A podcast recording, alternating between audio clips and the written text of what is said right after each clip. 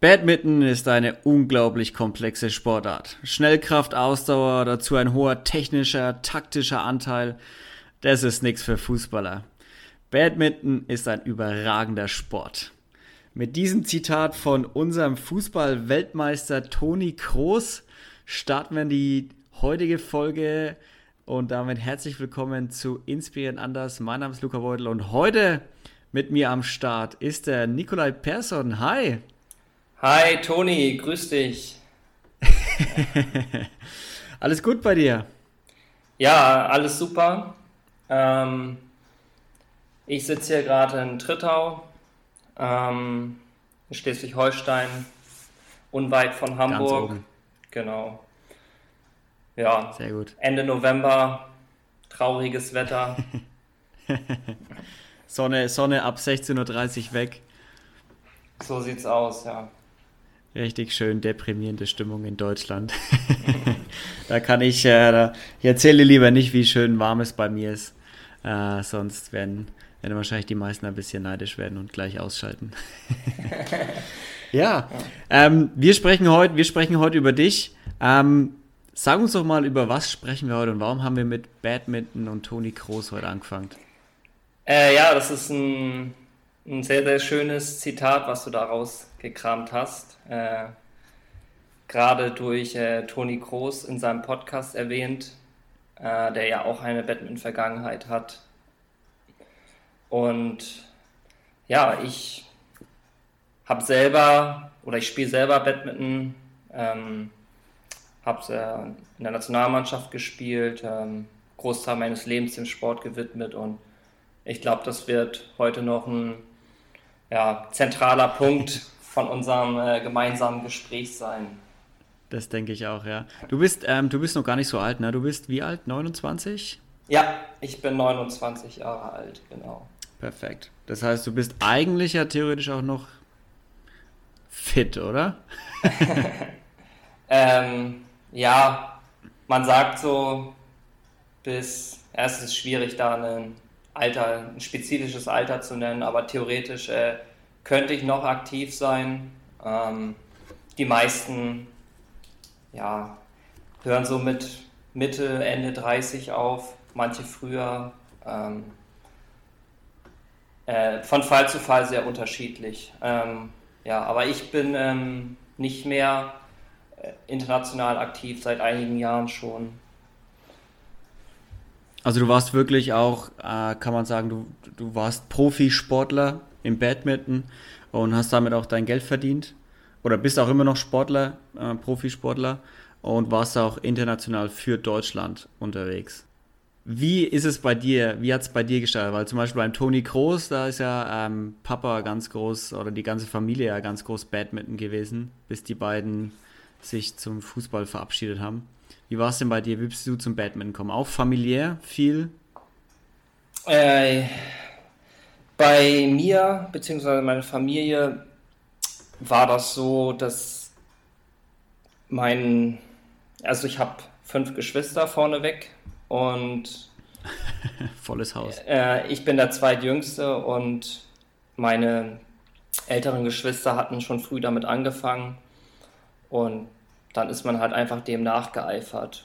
Äh, ich hatte damals mit äh, Badminton, Tennis und Fußball angefangen und das hat mir auch alles äh, ziemlich viel Spaß gemacht.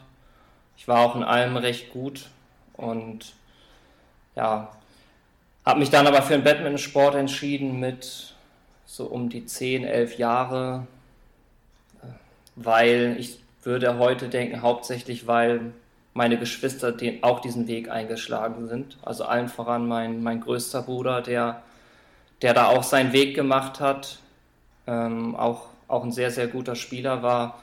Und dann äh, ist man einfach dem nachgeeifert.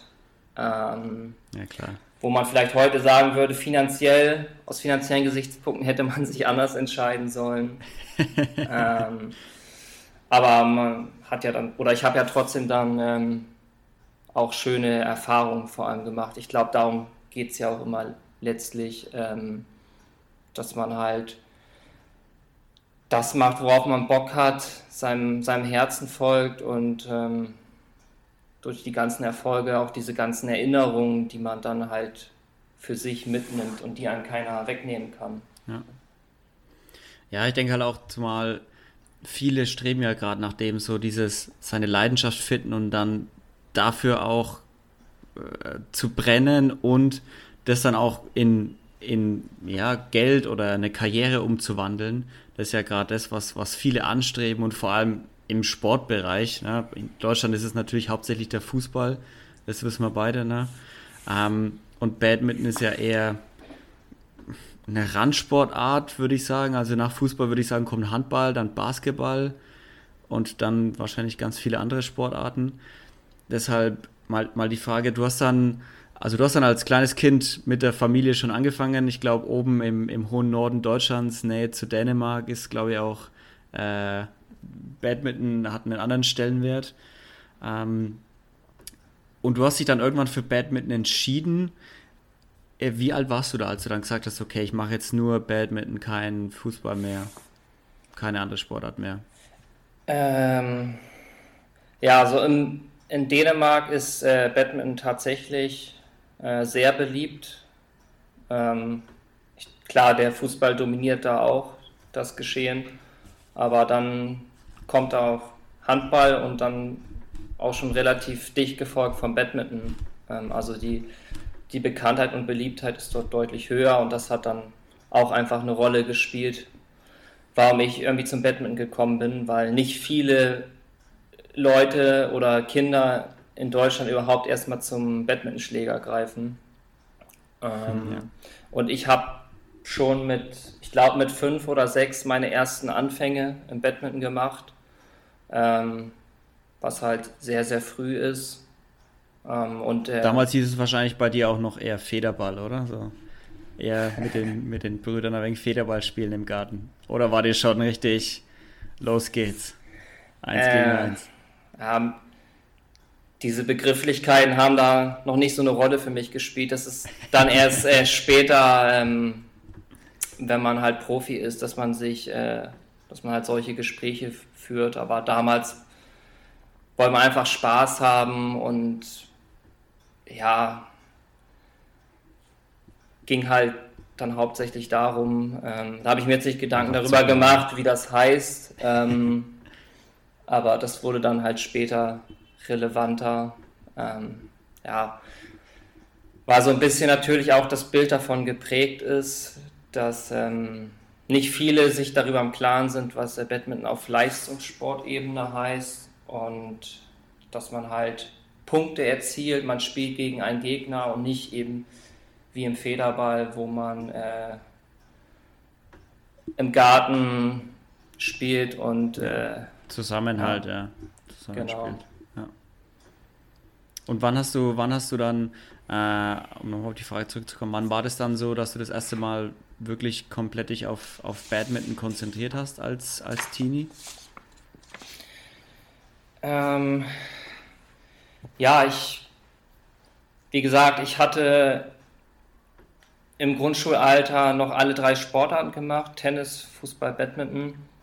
Und als ich so um die 10 oder 11 war, dann ja, wurde es halt alles auch so, sag ich mal, in Anführungsstrichen ein bisschen ernster. Ähm, man, man, hat dann auch mehr Wettkämpfe gespielt und hat dann, ähm, ist dann auch in den Fokus gekommen von so, von leistungsbezogenen Trainings, ähm, Nachwuchsstützpunkte, Talentstützpunkte und ja, mhm. war dann ein Punkt, wo man sich dann auch committen musste für eine Sportart und ich glaube, ich hatte halt im Badminton dann auch schon mit 10 oder 11 die meisten ähm, Wettkämpfe gemacht und ja, hatte auch im Tennis, glaube ich, eine Einladung bekommen, an den Stützpunkt zu gehen, aber irgendwie, das war halt irgendwie so ein bisschen wie ein Stein gemeißelt, dass ich mich dann äh, fürs Badminton entscheide. Sehr gut. Ist, dann, ist es dann ähnlich wie aufgebaut wie beim Fußball, wenn du sagst, so Nachwuchs, Leistungszentren, Stützpunkte, das klingt ja, also ich kenne jetzt nur die Fußballbrille, aber genau das gibt es ja beim Fußball auch so. Die Stützpunkte, die lokalen, überall in den kleinen Städten verteilt und dann die Nachwuchsleistungszentren, äh, wo dann die Besten aus den Stützpunkten quasi hingehen. Ja, es gibt solche Strukturen auch im Badminton. Ähm, sicher nicht so ausgeprägt wie im Fußball.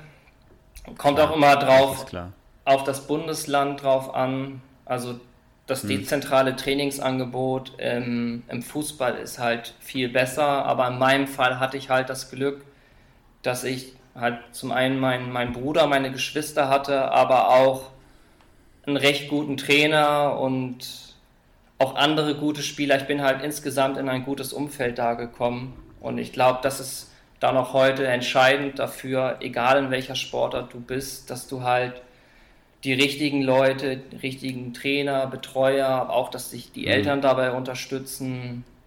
Natürlich auch Gesundheit, Verletzungen und so weiter. Ähm, ja, und dann bin ich da halt in dieses äh, Leistungs, in diesen Leistungsstützpunkt gekommen und äh, so ging das halt dann seinen Weg. Äh, das Training wurde dann intensiver und dann irgendwann ging das halt auch auf nationale Ebene, dass man äh, oder dass ich Einladungen bekommen habe, an solchen Sichtungen teilzunehmen ähm, für, den, für den Deutschen Badmintonverband.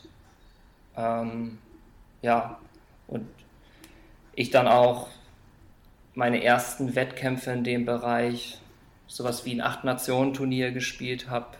Ähm, später dann im, im Unter-19-Bereich Jugendeuropameisterschaften. Ähm, ja. Weißt du noch, wie das, äh, das waren ja dann auch schon Sachen, wo du quasi das Nationaltrikot anhattest? Waren das dann schon solche Turniere? Genau, also auch schon an nur 15 ging das los, dass man halt ähm, die deutschen Farben da vertreten hat, sich mit anderen gemessen hat, sowohl im Team als auch individuell. Und ja, da ging halt der Spaß dann so los, weil dafür trainiert man ja auch als Sportler, um, um halt diese Höhepunkte zu erleben.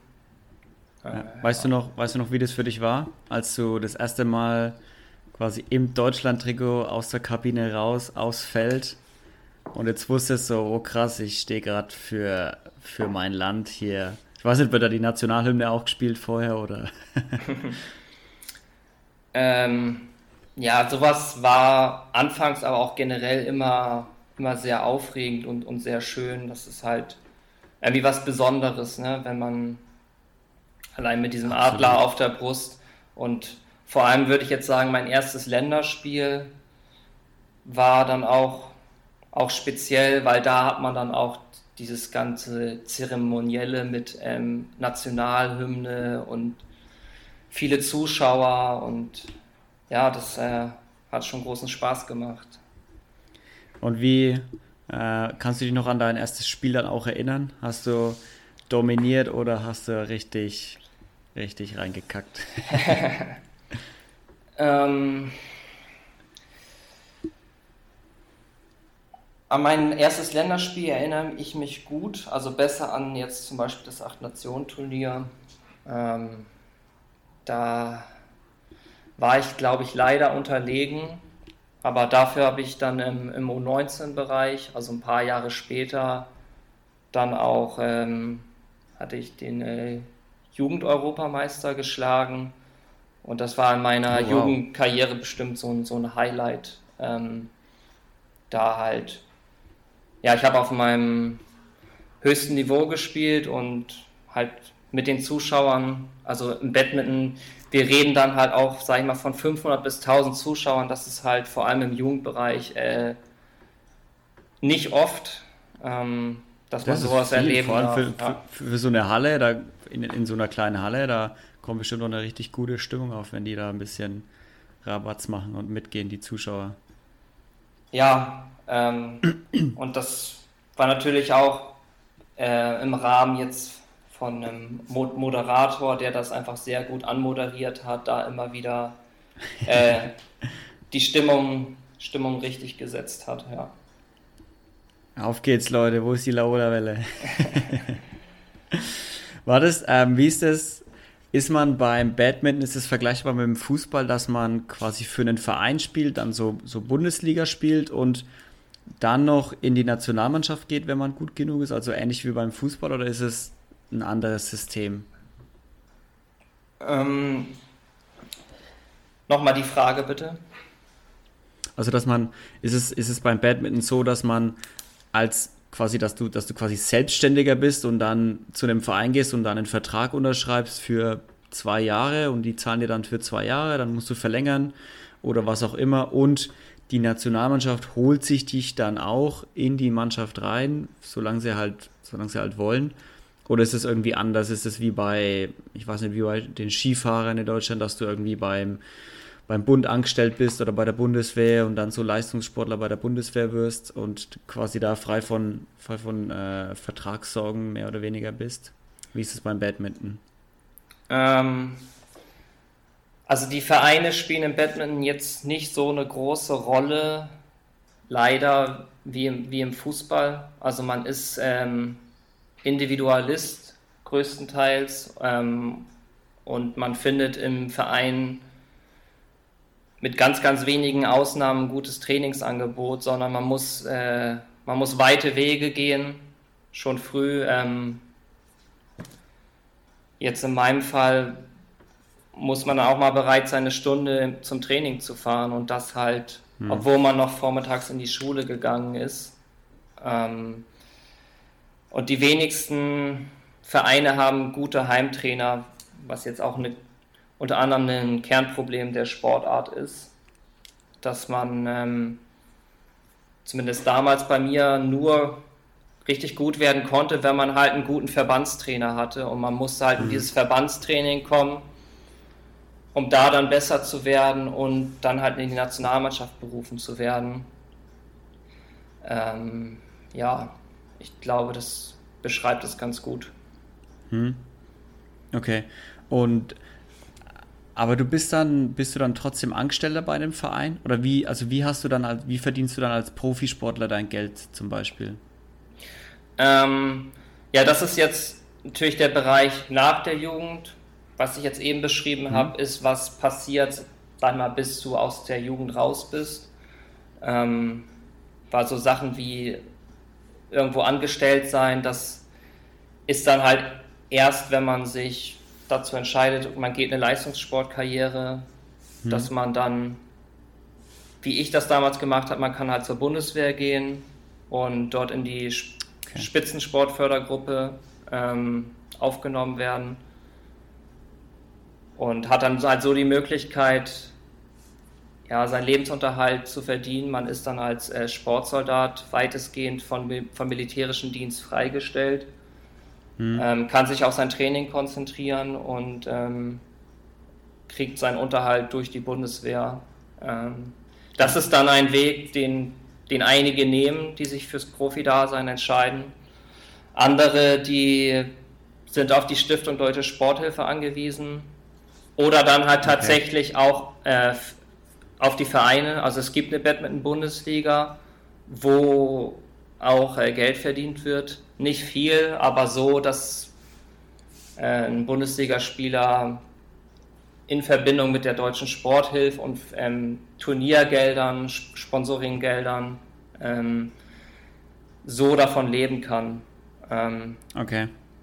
Aber früher oder später muss man halt dann auch als Badminton-Profi das Ziel haben, mh, unter die Top 20 zu kommen, um halt wirklich gut davon leben zu können und dann halt äh, einen sehr guten individuellen Ausrüstervertrag ähm, mit meistens asiatischen Sportartikelherstellern zu, zu bekommen. Ja. Okay.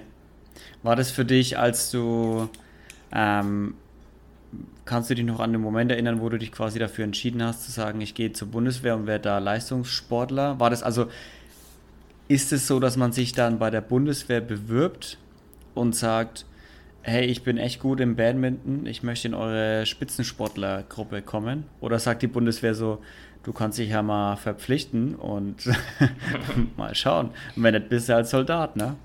Ähm, es gibt dieses Angebot äh, seitens der jeweiligen Sportfachverbände, also in meinem Fall der Deutsche Badmintonverband, der schon, es gab ja schon Athleten vor mir, die das gemacht haben. Und ich bin dann halt früh auch auf diese Möglichkeit aufmerksam geworden und hatte dann damals mich so mit um die 17, 18 Jahre fand ich das recht interessant und hatte ja auch zu dem Zeitpunkt noch keine deutsche Staatsbürgerschaft. Äh, Ach so, weil, okay. weil meine Eltern ja Dänen sind ähm, und ich auch da geboren bin, musste mich dann noch schnell einbürgern lassen und mich, äh, mich zur... Den deutschen Staatsbürgerschaftstest gemacht? den musste ich, glaube ich, nicht machen. Äh, ähm, ja, und dann ging das halt los. Ne? Ich musste dann zur Musterung. Ich glaube, ich war damals auch der erste Jahrgang, der eigentlich vom Wehrdienst befreit war.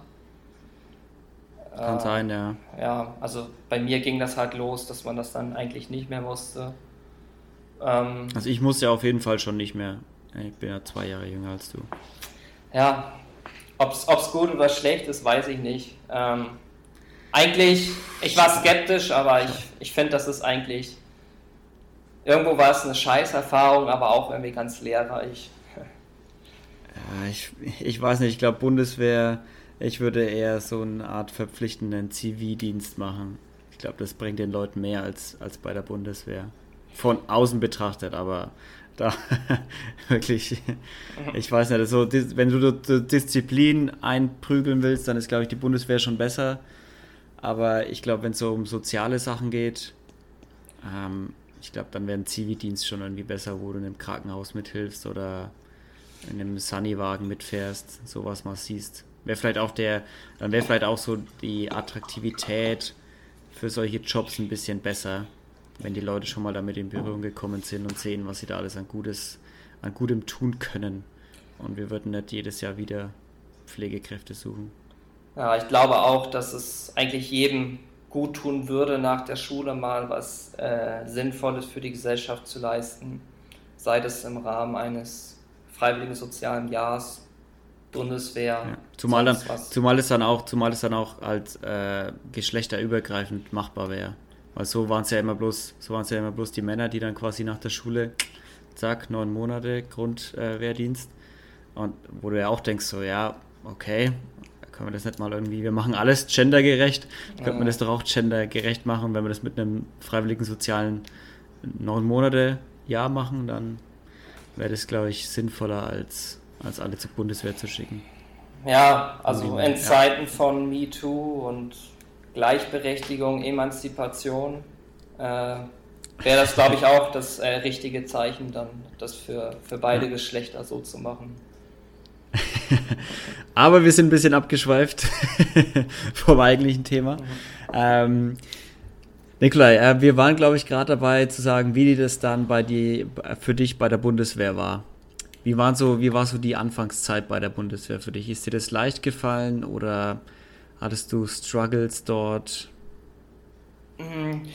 Ich bin dann ja zur Bundeswehr, die quasi unmittelbar nach dem Abitur da hingekommen und das war, es war halt schon, sag ich mal, ein Kulturschock, da vom äh, wohlbehüteten Elternhaus ähm, dann auf einmal in der Kaserne aufzuschlagen und man halt auch gleich, ja, der Jargon da, der ist halt schon hart und vor allem so als junger Mann, das, äh, da muss man sich halt erstmal dran gewöhnen man kommt halt hin und wird da halt in einer Tonart angegangen, die man halt so nicht kennt. Es war halt, es war halt definitiv nicht, nicht leicht.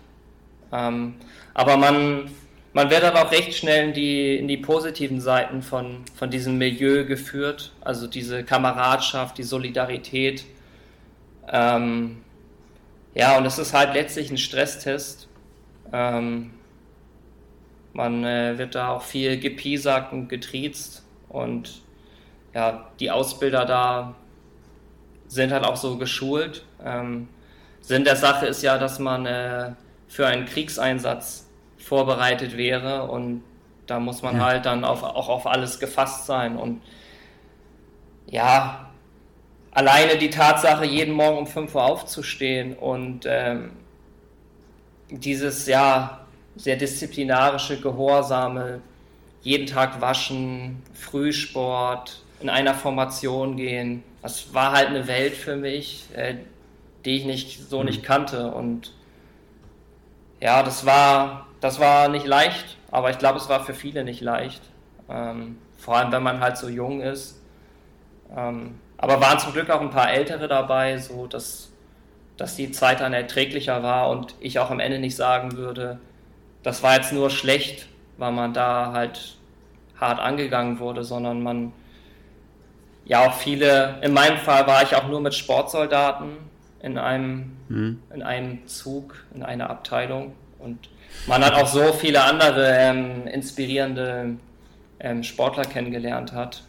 Und ich musste da zwei Monate durch, durch die Grundausbildung und durfte dann halt auch erst die Kaserne verlassen und dann meinen Umzug nach Saarbrücken an den Olympiastützpunkt vorbereiten, ja. Ah, okay, cool. wie ist es dann, wie ist es dann mit, äh, also hast du dann auch gleich den Sprung geschafft ins, ins quasi ins deutsche Bundeswehr Badminton Team?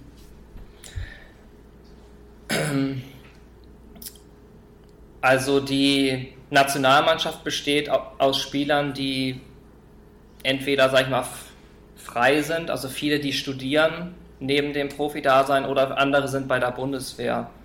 Und ja, also da wird jetzt gar nicht so drauf geguckt, ob du jetzt Soldat bist oder nicht. Also im Training ist da halt so, jeder okay. gleich. Okay. Ähm, hm. Das ist nur eine Formalität. Ähm, die Bundeswehrplätze okay. waren zumindest zu meiner Zeit damals recht beliebt und auch nicht jeder konnte einen Bundeswehrplatz kriegen. Ähm, ja. Okay. Und ähm, dann ging deine Reise richtig los, oder? Nach der Bundeswehr, dann ging es auf internationale Turniere auch und große Turniere. Dann ging es richtig los. Ja, ich hatte dann ja, wie gesagt, ich war in der Jugend recht gut, dann ähm, hatte ich mein Abi gemacht, habe dann meinen Grundwehrdienst abgeleistet bei der Bundeswehr und bin dann hier von Trittau ins Saarland nach Saarbrücken gezogen. Da trainiert die äh, Nationalmannschaft. Damals war das ein reiner Herrenstützpunkt, also da haben nur Männer trainiert. Ähm, hat man mittlerweile jetzt geändert, äh, weil Batman ja auch eine Sportart ist, wo äh, man gemischt Wettkämpfe hat und man auch gemischtes Doppel spielt. Ja. Ähm, ja, und dann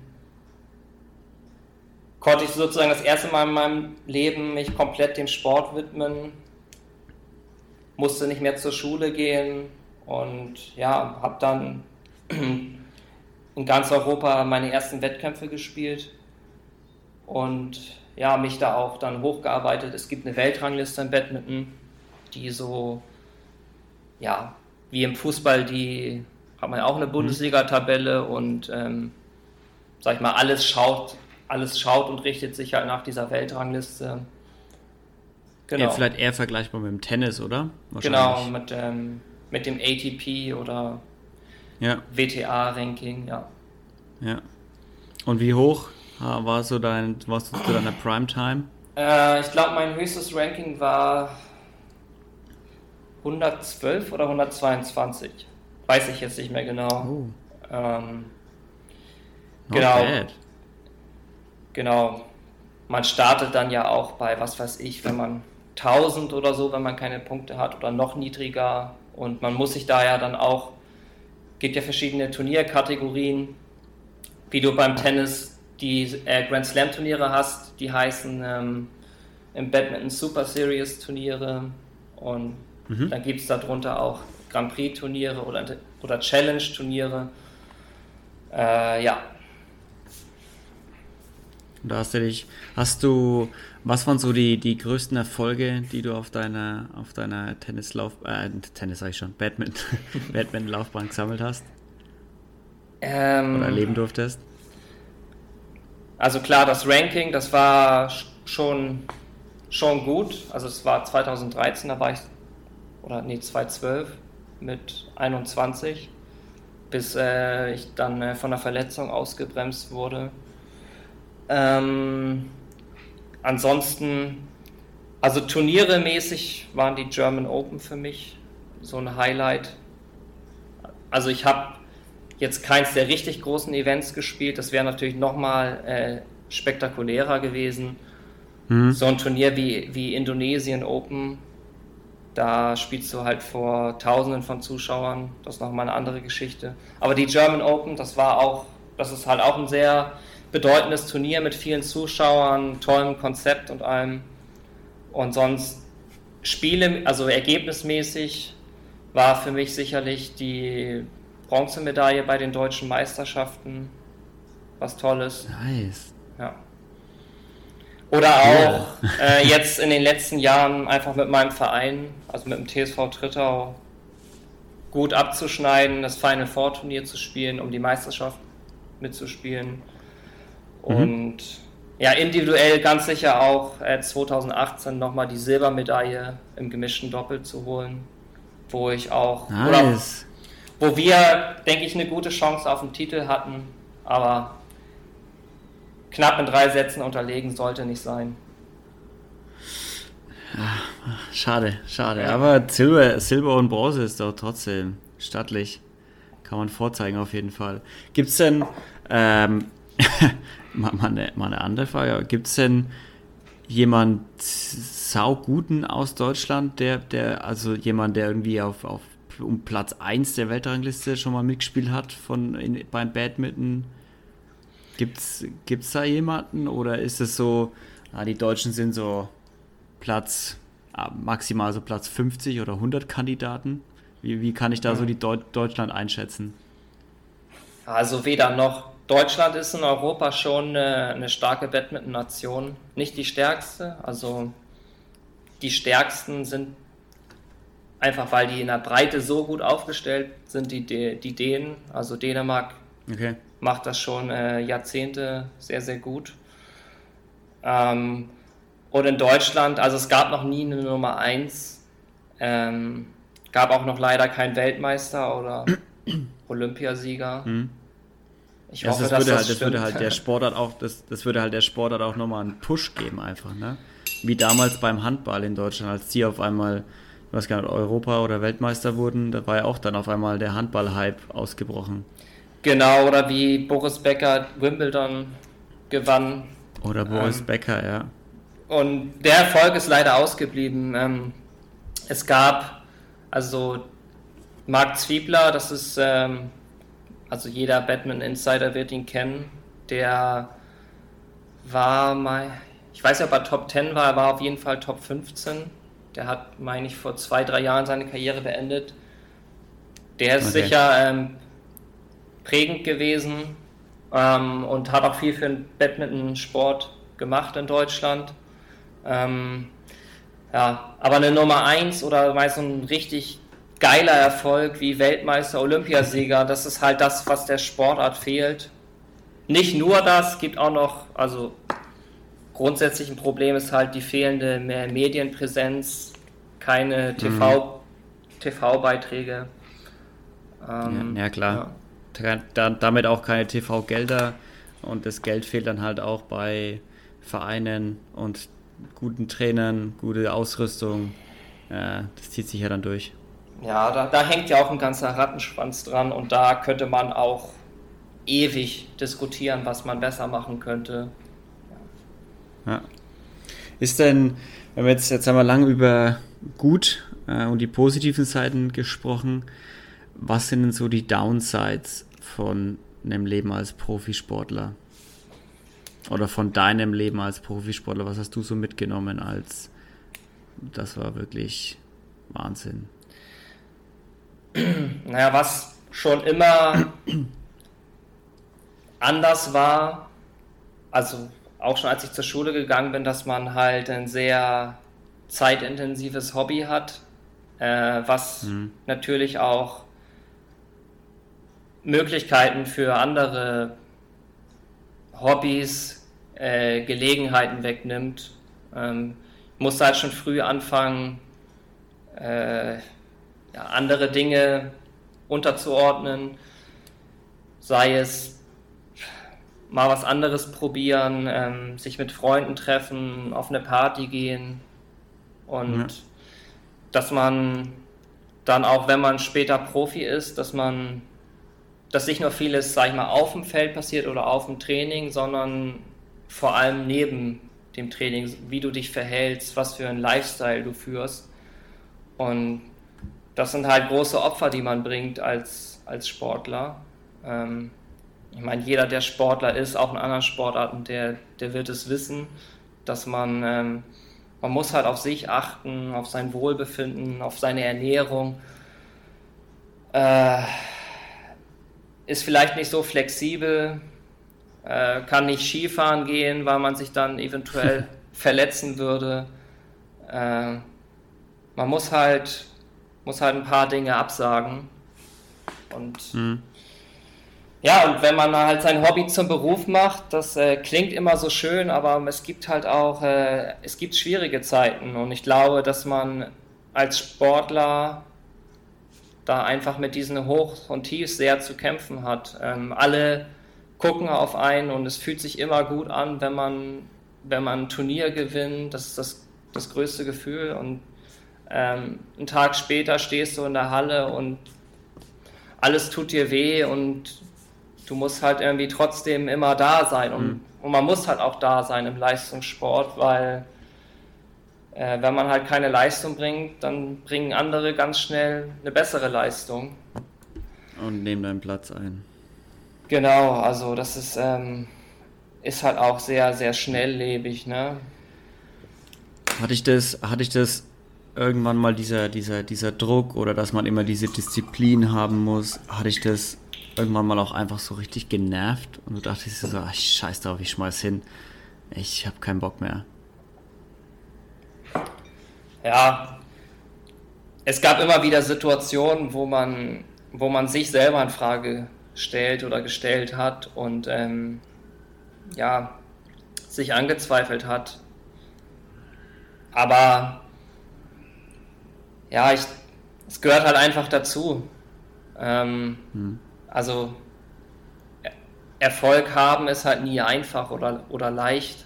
Und es ist halt ein Weg, den man geht und äh, der ist halt steinig und ja, aber ich, man, das weiß man halt in der Regel auch und letztlich ist ja auch, wie sagt man immer, der Weg ist das Ziel und ähm, man lebt ja auch davon, man hat ein Ziel, man hat eine Vision, wonach man strebt und allein das sollte ja also ich versuche mich dann nicht an diesem Ziel festzuhalten. Also ich finde Ziele gut, aber ich darf halt nicht zu enttäuscht sein, wenn ich sie nicht erreiche.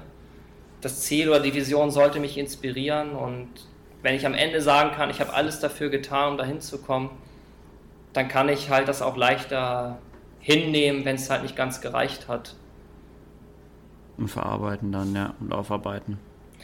Genau, weil man man sagt auch immer so schön, man lernt mehr aus Niederlagen und ähm, eben weil es halt nicht immer alles so, so, so toll und locker flockig geschnitten Brot läuft, dann ähm, lernt man halt auch die äh, guten, guten Dinge äh, mehr wertzuschätzen. Ja, definitiv, das kann ich bestätigen. Man lernt echt viel aus Niederlagen, äh, aber trotzdem wollen wir natürlich seine Erfolge auch haben äh, weil sonst wird man sehr schnell aufhören. Da kann man so viel aus den Niederlagen lernen, wie man möchte, wenn man nur verliert. ähm, ja, es ist, auch ein, es ist auch ein Fehler, denke ich. Das ist, sieht man aber oft in der Gesellschaft, dass man sich halt immer mit der Messlatte ganz oben vergleicht. Ja. Und ja, dann vielleicht gar nicht mehr diese Teilerfolge sehen kann. Und es gibt halt nur mal auf dem Treppchen nur drei Plätze und ähm, ja. ist, halt, ist halt auch irgendwie klar, dass, dass das halt nicht immer klappen kann. Und es kann halt auch manchmal ein richtig schöner Erfolg oder Moment sein, wenn du, sei es du gewinnst halt die erste Runde gegen Topgesetzten oder machst einfach ein richtig geiles mhm. Spiel und das hast du vielleicht dann als bestes Spiel in Erinnerung, aber andere halt nicht, weil, weil du halt nicht das Turnier gewonnen hast. Ähm, ja, das ist ja, das ist ja auch wieder wie so, ähm, dass man halt aus den, aus den Augen verliert, so dass wirklich der Weg das Ziel ist und dass du auf dem Weg schon den Spaß haben solltest und auf dem Weg schon glücklich sein solltest und nicht erst am Ende quasi, wenn du den Pokal in die Höhe reckst, weil wenn du den Pokal dann nicht in die Höhe stemmen kannst, war es das dann wert, so nach dem Motto. Ähm, und das ist halt, äh, ich glaube, das können viele Leute oder verliert man vielleicht ganz gern mal auch ähm, aus, den, aus den Augen, so dass man wirklich sagt, der Weg ist das Ziel und ich soll auf dem Weg, will ich jetzt schon Spaß haben äh, und nicht äh, nur, äh, wenn ich den Pokal jetzt in die Höhe stemme. Genau. Punkt. Ähm, Nikolai, was würdest du, was würdest du jemandem raten, der auch äh, gerne äh, Badminton-Spieler oder Profisportler allgemein werden würde? Was würdest du dem, so ein junger Bursche, was würdest du ihm vielleicht mit auf den Weg geben? Irgendeinen Tipp, einen Ratschlag, eine Weisheit aus deinem, aus deinem Leben? Oh, das ist eine gute Frage. Ähm, ich würde ihm auf jeden Fall eine Menge Geduld auf dem Weg oder mitgeben. Ähm, generell ist es so, dass man vor allem als Spieler in Europa eher später seine Leistungszenit erreicht, äh, weil im Vergleich zu asiatischen Ländern man äh, weniger trainiert. Ähm, man hat auch andere mhm. Prioritäten, man die, die Bildung, die Schule ist hier halt extrem wichtig. Und die, die Kinder in Asien, die fangen halt schon früh an, Vollgas zu geben. Und, das, das sieht ähm, man ja immer wieder.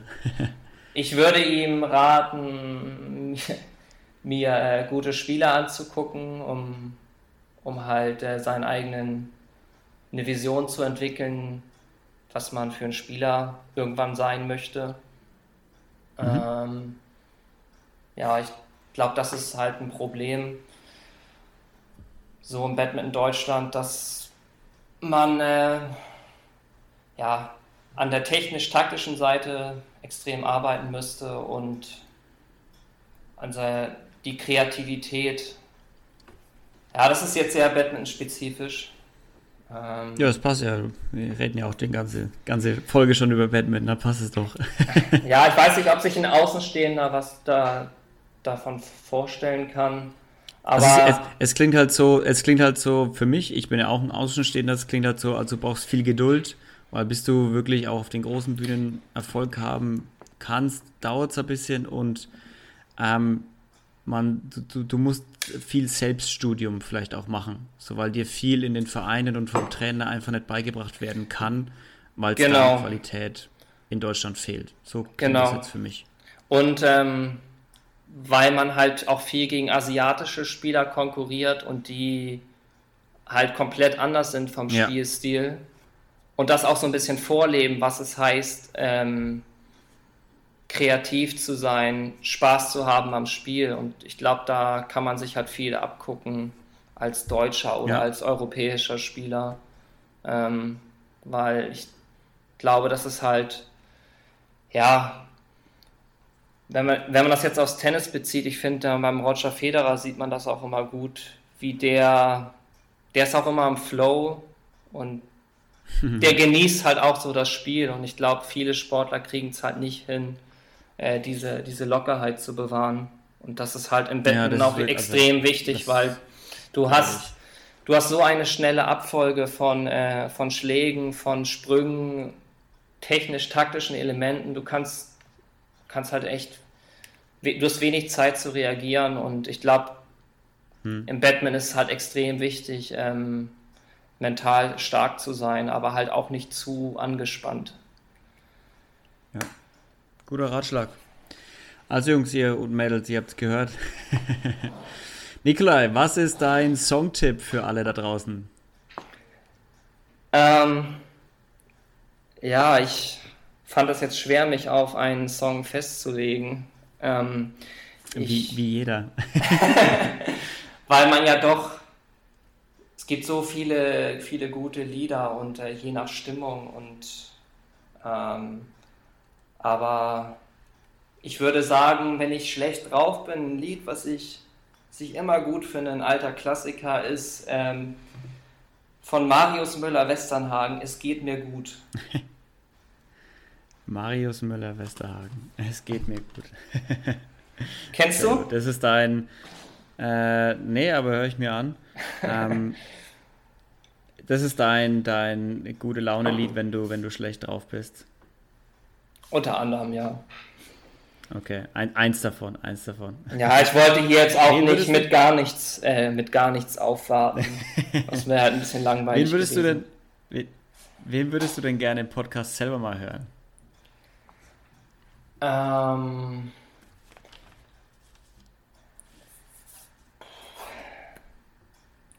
Ich habe einen, nein, wie sage ich das jetzt? Der Johannes Richter, der mit dem ich früher in die Schule gegangen bin, der mhm. gerade auf Bali lebt, äh, als mhm. mit seiner Freundin als Reiseblogger unterwegs ist. Ähm, ich finde das sehr spannend, was er aktuell macht und ich glaube, dass es auch viele Hörer interessieren könnte. Sehr gut. Der Johannes Richter, der als Reiseblogger auf Bali sein Ding durchzieht mit seiner Freundin. Sehr gut. Genau. ja, Nikolai, ähm, wir haben schon eine Dreiviertelstunde voll jetzt. Äh, die Zeit ging sehr schnell vorbei. Ähm, ja, vielen Dank, dass du da warst und dass du dir die Zeit genommen hast dafür, den Spaß mitgemacht hast hier im Podcast. äh, ja, sehr gerne. Mm. War, war echt war, war interessant und ähm, danke für die, fürs Interesse und ich hoffe, dass, ähm, dass andere daran Gefallen finden. Das glaube ich, das glaube ich auf jeden Fall. Jungs und Mädels, ähm, das war's für diese Woche von Inspirieren anders. Ähm, ich hoffe, euch hat die Folge gefallen. Ihr kennt, ähm, schaut auf Instagram vorbei unter inspirieren-anders. Ähm, liked, kommentiert, shared, schreibt mir auch gerne Nachrichten. Wenn ihr was zum Nikolai wissen wollt, dann schreibt auch ihm gerne Nachrichten. Er ist natürlich verlinkt auf dem Post. Ähm, checkt auch mal auf YouTube vorbei. Ähm, da gibt es auch äh, einige, der, einige der Folgen mit Bild. Ähm, und ja, dann einfach nochmal vielen, vielen Dank, dass du den Spaß mitgemacht hast, Nikolai. Und ich wünsche euch allen eine gute Woche. Bis nächste Woche. Macht's gut. Ciao, ciao. Bis dann. Tschüss.